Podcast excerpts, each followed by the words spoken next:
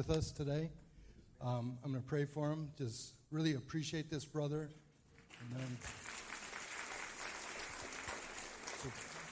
appreciate his heart and just his love for the youth and the young people. And I think he likes us old people too. so um, let's pray for him. Extend your hand towards him. Lord, we just thank you so much for Pastor Greg. We just thank you for his desire to be a kingdom leader, to usher others into your presence, and to steward this next generation. Lord, we just thank you for his passion and just for his care and concern. And Lord, now as he shares your word, we just pray that your unction, that your anointing would be strong upon him now. In Jesus' name we pray. Amen. Amen. Thanks, bro. I'm good. Thanks. Good morning. Uh, I'm, ex- I'm, excited to be here with you today. As you can see, I'm working through some uh, injury issues here. Um, broke my fibula. I had to have surgery about four weeks ago, so I have a couple more weeks with these guys before I can put weight on it. So thanks for bearing with me today. Um, so I want to jump into the word here and. Um, you know, everything we do in this church is on purpose. Um, we meet as a pastoral team twice a week. We pray together, we cast vision, we work on um, every all the happenings around the church is a group effort that we work and pray through. And so, um, one of my favorite times of the year is coming into the new year because we're praying, we're casting vision, and I love vision.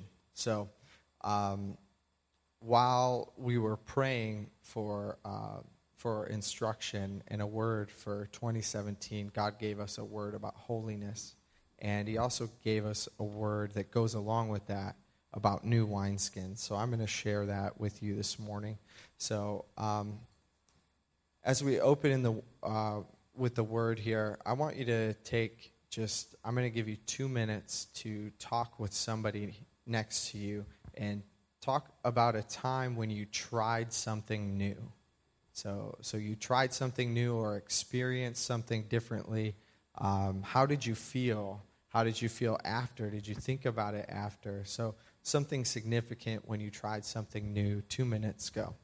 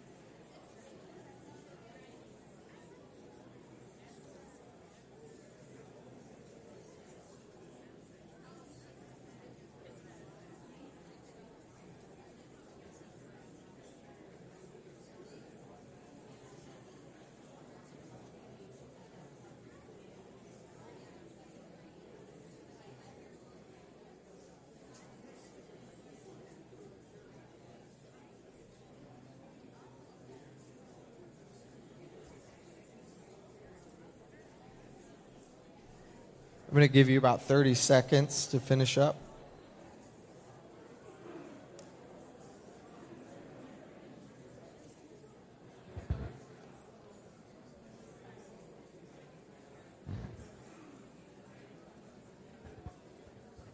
Okay, let's bring it back in. I wish that I had more time to hear some of your stories. Um, I'm sure that there's lots of cool things that you guys have experienced over your life. Um, I'll tell you briefly about an experience that I had uh, last year. Um, you know, a lot of times if I'm going to share a story, it's going to revolve around food. because that's one of my favorite things. I don't know if any of you shared food stories, but um, last year I had uh, the opportunity to go to Mexico on a missions trip, and it was awesome. And uh, one one of the things we got to do was experience lots of different types of food and new types of food. So um, let me tell you, I had some fish tacos in Tijuana, and uh, it it like blew my mind. It was an amazing experience, and uh, so I just sometimes I just think about those fish tacos and think, man, I wish I could just go down the street and get some of those. They make them with shark down there. I know, it's pretty good. But if you're ever in Mexico, I recommend the fish tacos. So, trying new things can be exciting, and it can sometimes change your life, can change the way you think um, and the way you feel about certain things. So, um, we're going to talk about being adventurous today. So let's jump into our scripture. Um, Luke chapter 5, verses 33 through 39. So.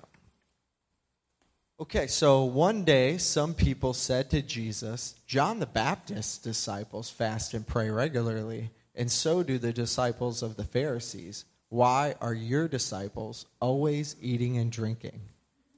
Jesus responded, Do wedding guests fast while celebrating with the groom?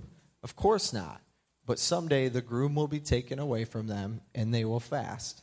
Then Jesus gave them this illustration No one tears a piece of cloth from a new garment and uses it to patch an old garment, for then the new garment would be ruined, and the new patch wouldn't even match the old garment.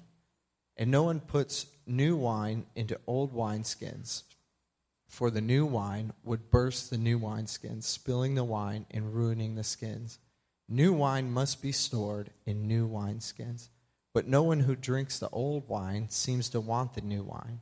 The old wine is just fine, they say. All right, so as we look at this encounter here, this interaction, um, basically what, what happens is Jesus is questioned about uh, his disciples.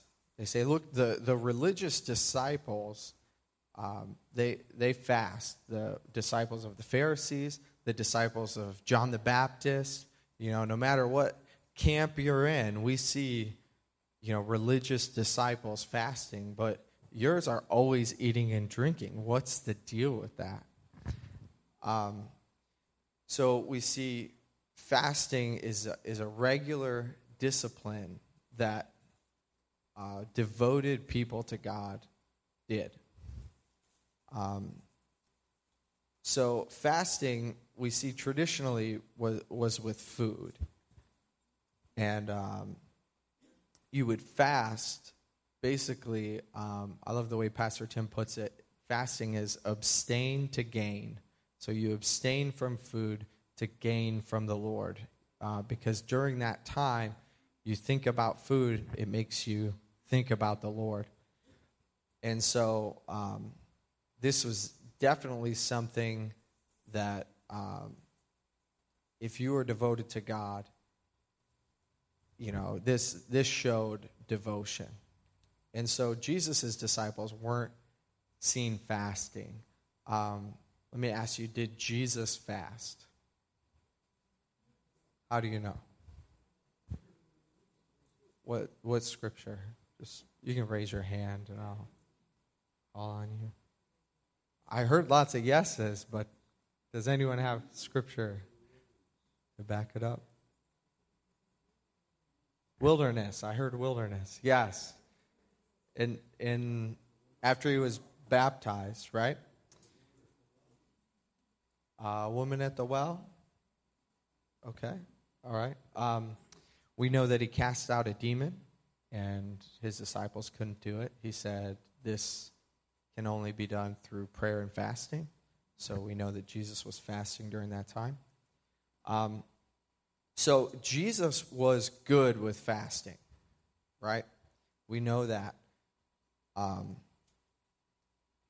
but they didn't, uh, some of the religious people didn't see Jesus' disciples fasting. And um, so they tried to call Jesus out on it. Have you ever been in that position? Have you ever judged someone's spiritual walk? Have you ever uh, looked at somebody and said, Oh, they're not holy. I don't see them doing this. I saw what they did. I know what their political views are. They're not a Christian. Um, you know, we, we sometimes that's a temptation to to look at somebody and to judge their spiritual walk based on what we see. Um, have you ever been on the receiving end of that judgment? Yeah. Um, man, if not, just join church leadership. That's the quickest way to get under a microscope. Yeah. And, uh, you know, but, but that doesn't feel good, does it? No. Um, so this is something that, that we want to watch out for. We want to be aware of. It's easy to see when other people are doing it. It's easy to read this scripture and go, "Oh man, what a terrible interaction. What's wrong with those people?" But um, we often find ourselves sitting in that judgment seat, and so we we want to be a church where that doesn't happen. There's a difference between uh, loving someone and trying to hold them accountable in in a right way and uh, judging them, trying to call them out, talking about them behind their back, things like that. So this is something that, that we want to get rid of here. So, um, so Jesus says, um, you know, fasting's a good thing. It will continue. Um, but there was an expectation on how to experience God that wasn't being met. And that's where this came from. These um, religious people, these religious leaders had an expectation that said, if you're devoted to God, this is how you experience God. And so this is what you should be doing. You should be uh, serving the Lord the way I'm serving the Lord. And that's how you experience God. And herein lies the problem. So Jesus, um, he answers them with a couple um, metaphors, parables, um, whatever you want to call them. So before we jump into those, um, s- something that uh, I like to do is I like to get discussion going. So um, I have some discussion questions for you. Um, let's talk about um, what we're doing to experience God.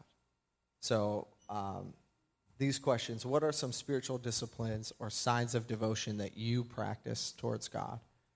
What are some disciplines you practice towards other things in your life that you're devoted to? What are some ways um, that you experience God? And do you think others can tell you're devoted to God?